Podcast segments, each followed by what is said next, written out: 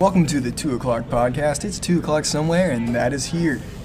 I think we have blessed our listeners with enough intro We content. could we could talk about the different ways you can uh, make ice cream now to see whether we have dairy free. Oh, When I, was I think there's little, only one way to make ice cream. And see- it requires dairy, hence the name cream. Cream. cream. That's the name ice. But but With what cream are you gonna avocados, use? They're kind of creamy when you eat them.